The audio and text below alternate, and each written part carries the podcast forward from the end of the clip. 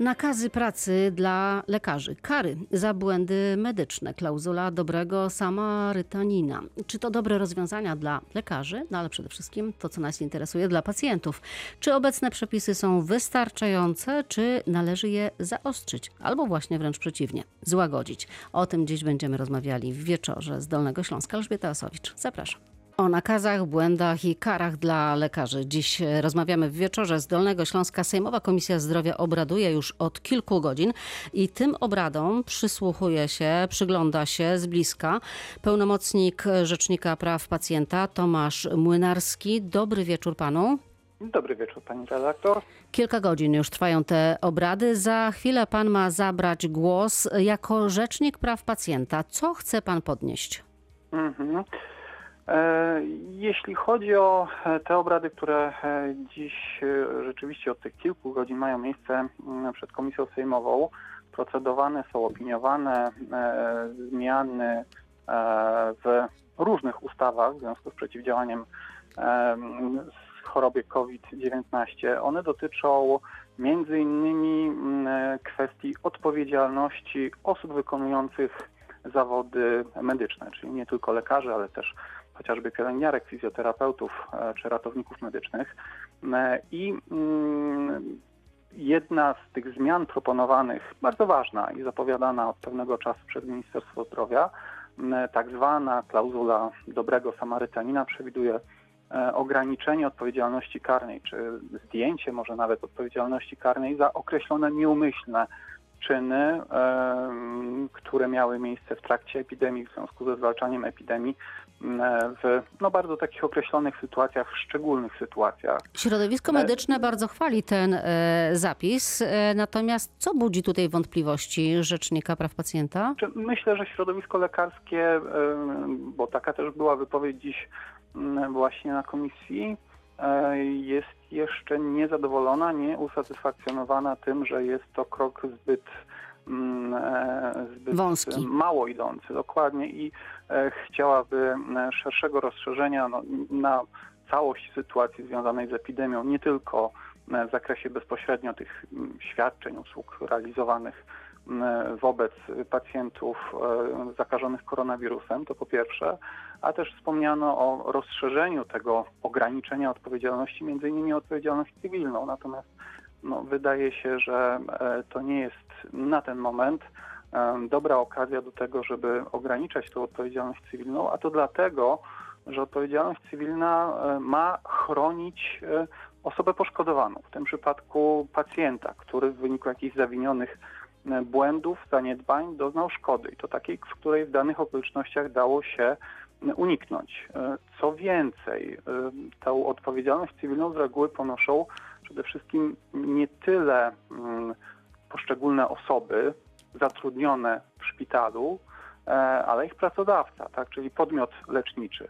A z kolei ten podmiot leczniczy ma obowiązek posiadania ubezpieczenia odpowiedzialności cywilnej, a zatem w większości zdecydowanej przypadków to Zakład Ubezpieczeń pokrywa te odszkodowania wypłacane poszkodowanym pacjentom, a jeśli ustawowo ograniczy się odpowiedzialność osób ubezpieczonych, tak, czyli tych, które realizują świadczenia zdrowotne w szpitalach, w przychodniach, no to tym samym ograniczymy odpowiedzialność zakładów ubezpieczeń wobec pacjentów. To nie zdecydowanie byłaby sytuacja niepożądana. A z drugiej strony lekarze mówią też o tym, że wielu lekarzy mówi o tym, że w głowach gdzieś tam jest obawa i lęk przed takim jasnym, swobodnym ratowaniu życia w sytuacjach ekstremalnych, bo gdzieś tam wisi prokurator, stoi za plecami. Rzeczywiście w wielu wypowiedziach, i to zarówno takich oficjalnych ze strony środowiska lekarskiego, jak i po prostu w wypowiedziach nawet i anonimowych, czy po prostu takich codziennych, rzeczywiście lekarze wskazują na tą obawę, tak, która stoi za tą odpowiedzialnością karną. Być może te obawy czasami są na wyrost, bo jeżeli popatrzymy na statystyki, to tych aktów oskarżenia kierowanych wobec personelu corocznie jest dosyć niedużo. Natomiast dużo większa liczba jest postępowań karnych, które są prowadzone z zawiadomienia czy samych pacjentów, czy członków ich rodzin. I rzeczywiście ta procedura karna, postępowanie, śledztwo trwa czasami kilka lat i wiąże się z przesłuchiwaniami, z oczekiwaniem na opinię biegłego. No jest to sytuacja bardzo stresująca dla lekarza, nawet jeśli później nie zostanie przeciwko niemu wcale skierowane akt oskarżenia, nie otrzyma zarzutów. Ale jest to sytuacja bardzo stresująca. Lekarze chcą uniknąć, jak rozumiem, poza sytuacjami takimi skrajnymi, rażącego niedbalstwa czy jakichś działań. Tutaj nikt nie ma żadnych wątpliwości. Tak. Jeśli zdarza się na przykład tak, że ktoś wycina nie tę nerkę, co trzeba, a taka rzecz zdarzyła się we Wrocławiu, no to rzeczywiście postępowanie musi się toczyć i tutaj chociaż też mogło to być na przykład niezamierzone, niezawinione przecież. Zgadza się. Rzecznik Praw Pacjenta już od dłuższego czasu postuluje, proponuje troszkę zmianę podejścia, tak, z takiego właśnie oskarżycielsko-prokuratorskiego, jeśli chodzi o ocenę nieprawidłowości postępowania osób wykonujących zawody medyczne i wyciągania sankcji, ale przede wszystkim skupienie się na wyciąganiu wniosków z tych błędów, tak? Czyli stworzenie takiego... Unikaniu tych błędów w przyszłości. Dokładnie. Stworzenie takiego systemu monitorowania zdarzeń niepożądanych, to po pierwsze, tak? Które będą analizowane, co do których personel nie będzie się obawiał zgłaszania, tak? Czy tłumaczenia okoliczności, w których doszło do takich zdarzeń niepożądanych, to po pierwsze, bo to pozwoli w przyszłości unikać takich sytuacji, zmniejszać po prostu ryzyko, nawet jeśli się nie uda ich całkiem wyeliminować. A po drugie, chcielibyśmy też, i rozmawiamy zresztą o tym również z Ministerstwem Zdrowia, chcielibyśmy, żeby w Polsce, podobnie jak w wielu państwach innych, na przykład skandynawskich, ale nie tylko, zaczął funkcjonować taki system odpowiedzialności cywilnej, w którym poszkodowani pacjenci bez konieczności takiego trudnego, mozolnego udowadniania wieloletniego winy, często dokładnie tak, kosztownych, wycieńczających wręcz czasami sporów również sądowych, mogli otrzymać rekompensatę, mogli otrzymać zadośćuczynienie, środki takie, które też im pozwolą na zaadaptowanie się do nowej sytuacji, czy być może wsparcie leczenia. Na przykład w postaci specjalnego funduszu, który obsługiwany byłby przez podmiot niezależny, tak, i bezstronny, dzięki czemu można by było uniknąć tego, co mamy teraz, czyli takich wieloletnich sporów, tego, że ta druga strona, czyli szpital, jego dyrektor, czasami personel, mają interes również ekonomiczny w tym, żeby tej odpowiedzialności cywilnej ewentualnie unikać, natomiast pacjent ma utrudnioną możliwość otrzymania rekompensaty. Chcielibyśmy, żeby została wprowadzona w Polsce taka szybsza ścieżka administracyjna, która pozwalałaby udzielić tej pomocy znacznie szybciej, prościej i na takich jasnych, bezstronnych zasadach. Obrady trwają. Jakie będą kolejne kroki tego projektu? Przewodniczący komisji już zapowiedział, że członków komisji czeka jeszcze wielogodzinna praca. Także trudno mi powiedzieć, czy ona zostanie zakończona dziś, czy przedłuży się jeszcze na dzień jutrzejszy. Ale rzeczywiście do Sejmu, do Senatu może trafić w przyszłym tygodniu już? Ja myślę, że bardzo szybko trafi do Senatu. Jeśli nie dziś, pewnie nie, to być może jutro ta ustawa. Zobaczymy, jak długo Senat będzie nad nią procedował. Być może również szybko. Niemniej jednak widać, że trwa ta praca merytoryczna. W komisji są dyskutowane bardzo liczne poprawki zarówno strony rządowej, jak i opozycyjnej i nie jest tak, że wszystkie są przyjmowane albo wszystkie są odrzucane, także ta praca trwa i zapowiada się, tak jak wspomniałem, na jeszcze wiele godzin. Tak, o szczegółach tego projektu i opiniach będziemy rozmawiali w dalszej części programu. Najmocniej dziękuję panu za rozmowę.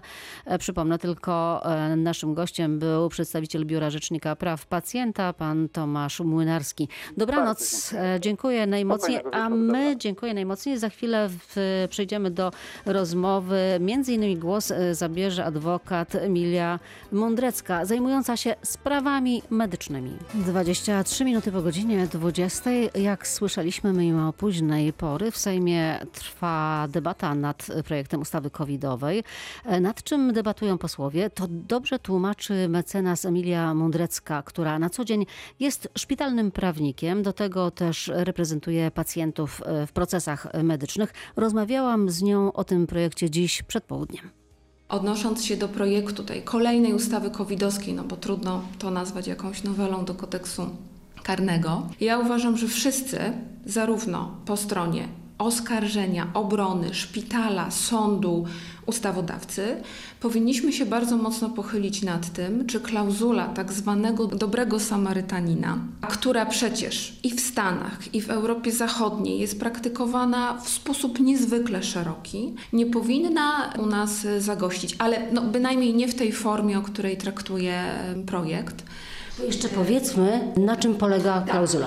Klauzula dobrego Samarytanina, przynajmniej w tym ujęciu amerykańskim i europejskim, polega na tym, że ona przysługuje osobom, i tutaj zwracam uwagę na pojęcie osoby, nie tylko pracownicy zawodów medycznych, które podejmują trudne decyzje w sytuacji takiej absolutnie ekstraordynaryjnej ratowania życia ludzkiego i popełniają przy tym błąd, ale błąd ma charakter niezawiniony. I teraz ten projekt, czyli artykuł 19 projektu, który będzie dzisiaj dyskutowany w Sejmie, on w istocie jest pewnym początkiem takiej klauzuli w Polsce. Oczywiście to jest hipoteza, nie wiemy, co się z tym projektem stanie, ale w mojej ocenie w wersji bardzo mocno wypaczonej. Ja osobiście jestem orędowniczką tej szerokiej klauzuli, natomiast mnie bardzo mocno niepokoi to, że dzisiaj, czyli w okresie epidemii, my w ogóle musimy dyskutować o odpowiedzialności karnej lekarzy. Proszę zwrócić uwagę, pani redaktor, że przepis, czyli ta propozycja przepisu jest w istocie skonstruowana w tak zły sposób, że ona będzie dedykowana tylko i wyłącznie do tych pracowników zawodów medycznych, którzy będą, i tutaj odwołuję się do tekstu tej ustawy, rozpoznawać lub leczyć COVID-19 i będą działać w szczególnych okolicznościach. Teraz zwracam uwagę na taką okoliczność, że jeżeli lekarz, który zdiagnozuje pacjenta i pacjent nie będzie covidowski, albo lekarz, który działa w okresie epidemii, czyli ja uważam, że dokładnie w tych samych warunkach szczególnych, nadzwyczajnych, co jego koledzy zakaźnicy, nie będzie miał pacjenta covidowskiego. Będzie neurochirurgiem i będzie sam na oddziale, bo wszyscy będą na kwarantannie. To on nie będzie mógł już skorzystać z tego przepisu, bo on nie będzie miał pacjenta covidowskiego. Zwracam również uwagę na taką okoliczność, że znowu wprowadza się klauzulę szczególne okoliczności, czyli w zasadzie nie wiemy, co to są szczególne okoliczności. Pozostanie to do pełnej interpretacji albo organów ścigania, albo sądów. Natomiast my dzisiaj mamy sytuację taką, że absolutnie wszyscy moi klienci, którzy wykonują zawody medyczne, mają dzisiaj z tyłu głowy jedną rzecz, że nie mogą diagnozować i nie mogą leczyć w trybie takim zupełnie odważnym, a chyba takie czasy, które wymagałyby takiego odważnego diagnozowania i leczenia. Dlaczego? Dlatego, że jak pani redaktor świetnie wie, zgodnie z zarządzeniem Prokuratury Generalnej, dzisiaj w każdej prokuraturze okręgowej znajduje się specjalna jednostka powołana do spraw błędów medycznych. Znaczy ja uważam, że podjęcie takiej dyskusji o tym, czy klauzula dobrego Samarytanina powinna wejść do polskiego porządku prawnego, czy nie, jest bardzo na miejscu. Bardzo mnie to osobiście cieszy. Natomiast ten projekt, który ja tutaj mam przed sobą, w mojej ocenie jest absolutnie nie na miejscu, jest niewłaściwy, jest zrobiony na prędce. Debata cały czas trwa, zgłaszane są do projektu poprawki. Tyle na razie mecenas Emilia Mądrecka, a za chwilę porozmawiamy z lekarką, rezydentką specjalizującą się na specjalizacji z pediatrii. Co dla niej oznaczają te zmiany? Do rozmowy wrócimy za kilka minut. Czego obawiają się młodzi lekarze? Oddajmy teraz może głos dr Patrycji Drozdek, rezydentka pediatrii, jednocześnie młoda mama. Obawia się, że może być na przykład wysłana do pracy daleko od domu. Szczerze powiedziawszy, w chwili obecnej obawiamy się tego, przynajmniej ja się obawiam, że to nie jest koniec, że tak powiem, grzebania przy tej ustawie. Na wiosnę stoczyliśmy bój o to, żeby nie byli delegowani rodzice dzieci poniżej lat 14.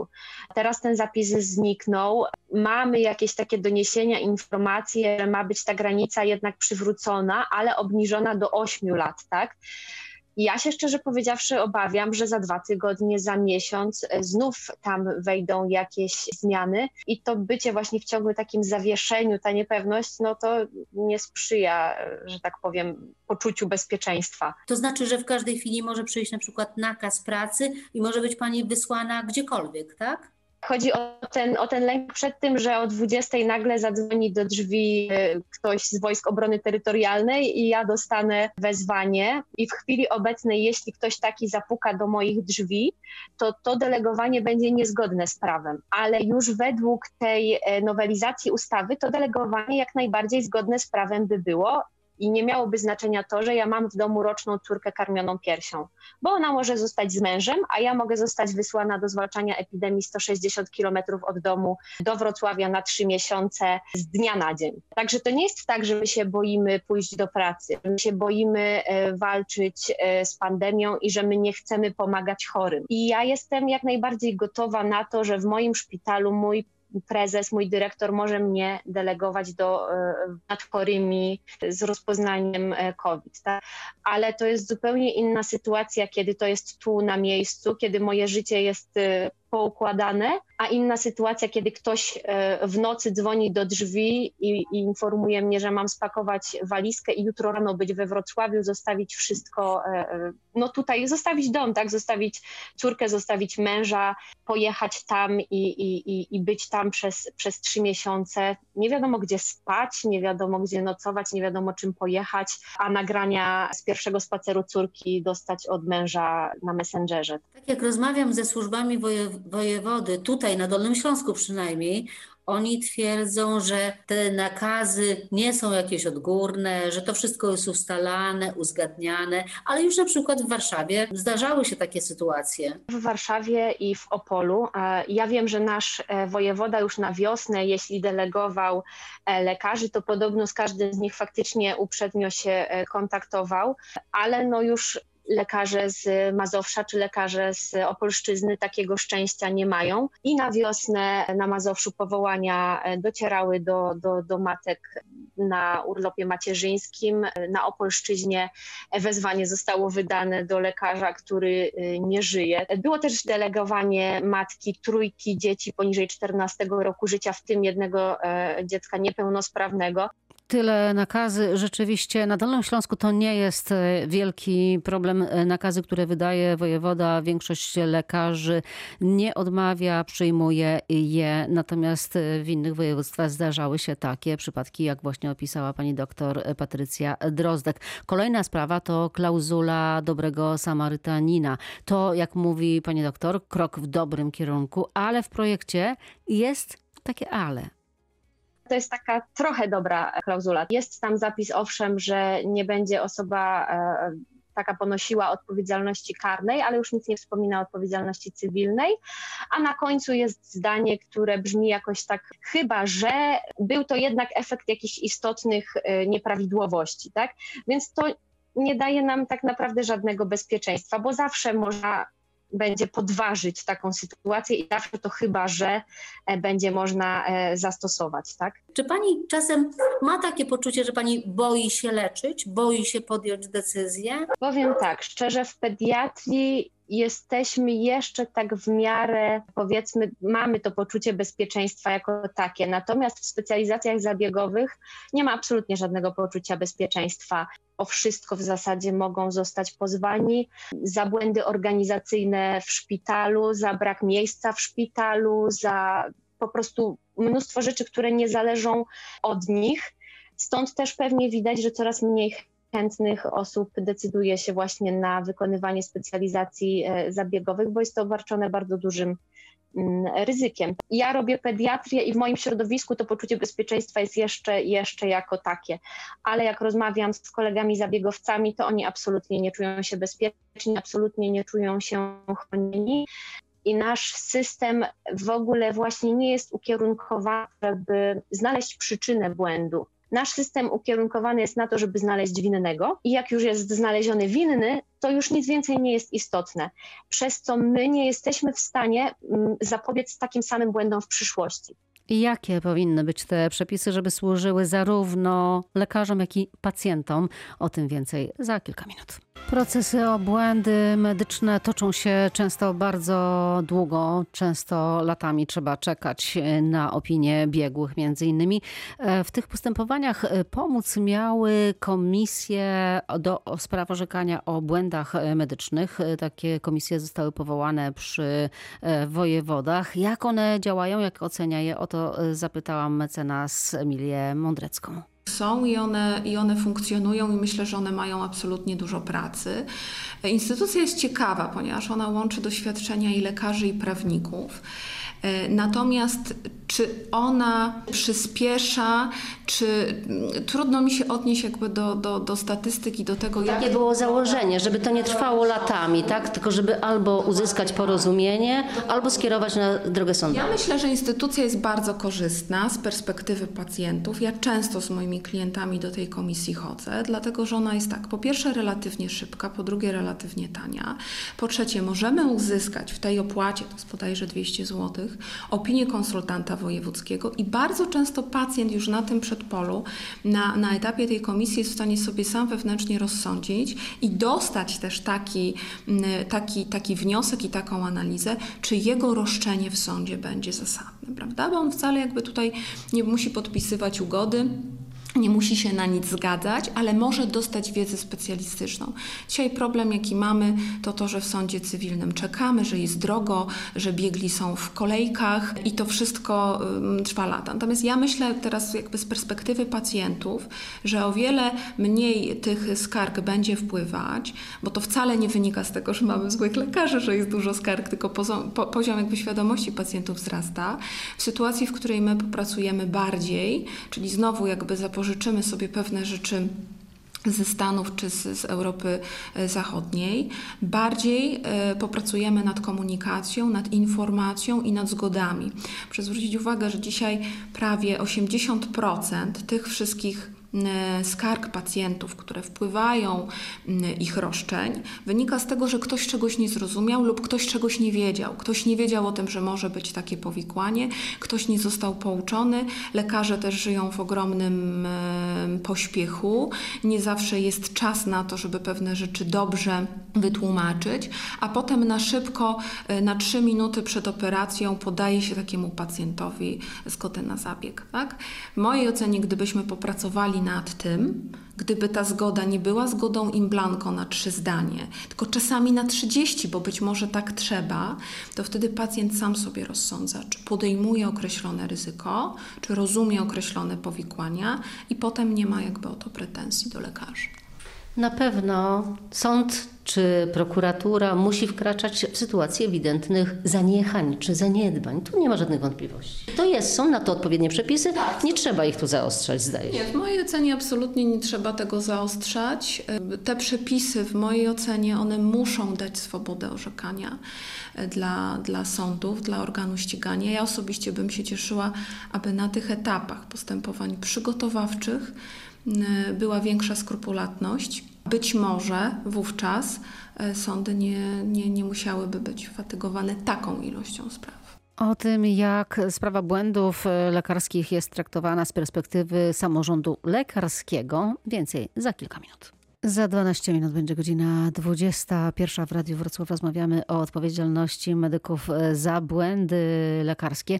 Lekarze teraz pracują w warunkach nadzwyczajnych, nie ma co ukrywać. Projekt ustawy covidowej, który jest dziś dyskutowany, zakłada między innymi złagodzenie odpowiedzialności za błędy medyczne. Prezes Dolnośląskiej Izby Lekarskiej Paweł Wróblewski podkreśla, że potrzebna jest, niezależnie od tego projektu, dobra wola. Przede wszystkim trzeba zmienić podejście sądów i prokuratur do kwestii związanych z odpowiedzialnością zawodową. W Polsce system prawny nie jest nakierowany na naprawę szkody, ale na zemstę. I niestety trzeba o tym wyraźnie mówić. Ekipy prokuratorów, które zostały jakiś czas temu powołane do specjalnych zadań poszukiwania błędów medycznych, działają bardzo intensywnie. Mamy taką zresztą we Wrocławiu, co skutkuje faktycznie koniecznością tłumaczenia się praktycznie ze wszystkiego, że się nie jest wielbłądem. My w odpowiedzi na to działanie z 2 lata temu porozumieliśmy się z firmą ubezpieczeniową, która taką ofertę, czyli pomoc prawną lekarza wezwanego do policji czy prokuratury, zaoferowała za darmo. Myśmy się po prostu porozumieli i każdy lekarz, który ma wezwanie na policję czy do prokuratury, dzwoni na telefon wskazany w izbie i dostaje adwokata, który idzie z takim lekarzem, a potem oczywiście pilnuje go, żeby nie opowiadał rzeczy, które potem mu zaszkodzą, a potem zdaje mu sprawozdanie, co z tej sprawy może być. To jest bardzo ważne, ponieważ naprawdę my lekarze pracujemy po to, żeby ludziom pomagać, a nie szkodzić. I my potem tłumaczymy się w dobrej wierze przed takim policjantem czy prokuratorem, no a wiadomo, to on się musi potem wykazać statystyką, więc z czasem zupełnie banalnego słowa robi nie wiadomo jaką sprawę. Także to jest pierwszy problem, a nie sama ostrość, można powiedzieć, przepisów. Natomiast oczywiście i ta kwestia jest ważna. O koncepcji dobrego Samarytanina od co najmniej 2 lat próbujemy mówić dosyć szeroko. To jest koncepcja, która jest w wielu krajach prowadzona i generalnie sprowadza się do tego, że osoba, która w dobrej wierze wykonuje swój zawód, no jest albo łagodniej traktowana, albo nie karana za pewne przewinienia, no niezawinione. Rzeczywiście w najnowszej nowelizacji, o której się w tej chwili dużo mówi, te zapisy są. One niestety dotyczą tylko COVID-u i niestety dotyczą tylko postępowania karnego. W związku z powyższym dalej z powództwa cywilnego będzie można zasądzać, już pomijam kwestię kar, ale po prostu ciągać tych lekarzy po sądach po to tylko, żeby po prostu się z nimi, na nich zemścić. Rzeczywiście w nas, pacjentach, jest takie oczekiwanie, że zawsze wszystko się uda. Też może trzeba mówić, że nie zawsze wszystko się udaje.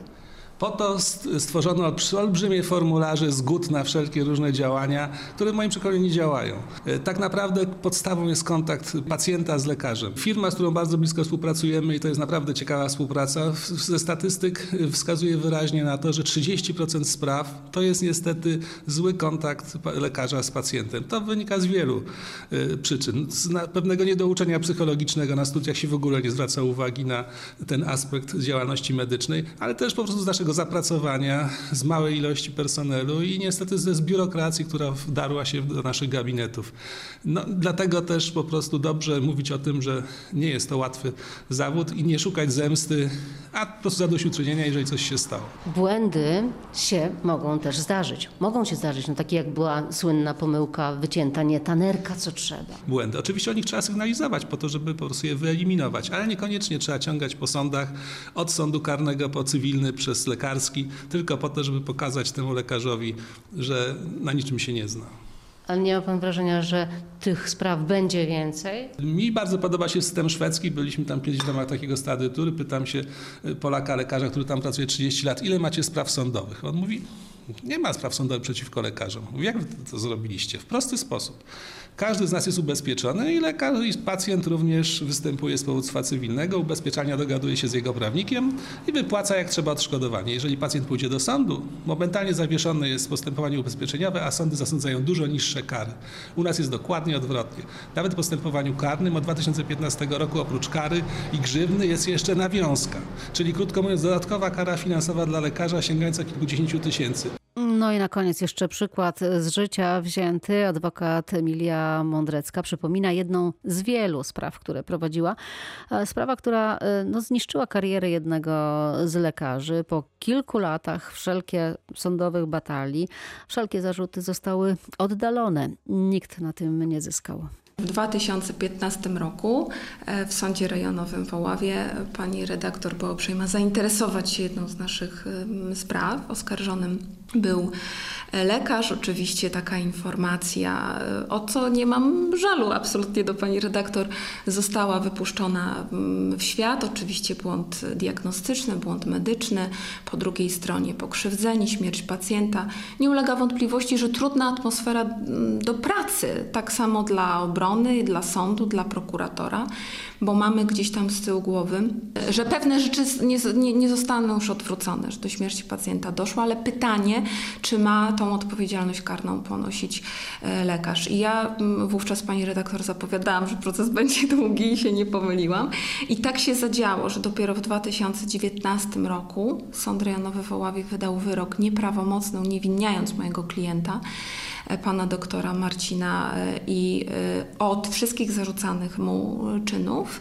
I ten wyrok we wrześniu tego roku został utrzymany przez Sąd Okręgowy w Wrocławiu. Osobiście mi zależało na tym, żeby słuchacze pani redaktor mieli też taką informację, że ta sprawa miała swój finał. To było w szpitalu w Oławie, tak? To było, tak, w ramach punktu takiej nocnej świątecznej opieki medycznej w Oławie, ale trzeba też o tym mówić, w mojej ocenie, że nie każde oskarżenie lekarza o błąd diagnostyczny, medyczny, informacyjny musi skończyć się skazaniem. Tutaj doszło do sytuacji, w mojej ocenie, niezmiernie interesującej procesowo, gdzie sąd wyartykułował wprost, że takiego aktu oskarżenia w ogóle nie powinno być, że już na etapie śledztwa opinie biegłych były tak jednoznaczne, że należało odstąpić od dalszego skarżenia. Jeżeli przywrócimy domniemanie dla autorytetów, domniemanie dobrej wiary i domniemanie niewinności, to w mojej ocenie wszystko wróci na swój prawidłowy tor. O błędach medycznych lekarskich dziś tyle. O sukcesach lekarskich najczęściej rozmawiamy w sobotnie poranki i zapraszam Państwa na tę audycję o 8 rano dla odmiany. Elżbieta Osowicz, dziękuję już za dzisiejszy wieczór. Za chwilę wiadomości, Marek Waligura. Do usłyszenia.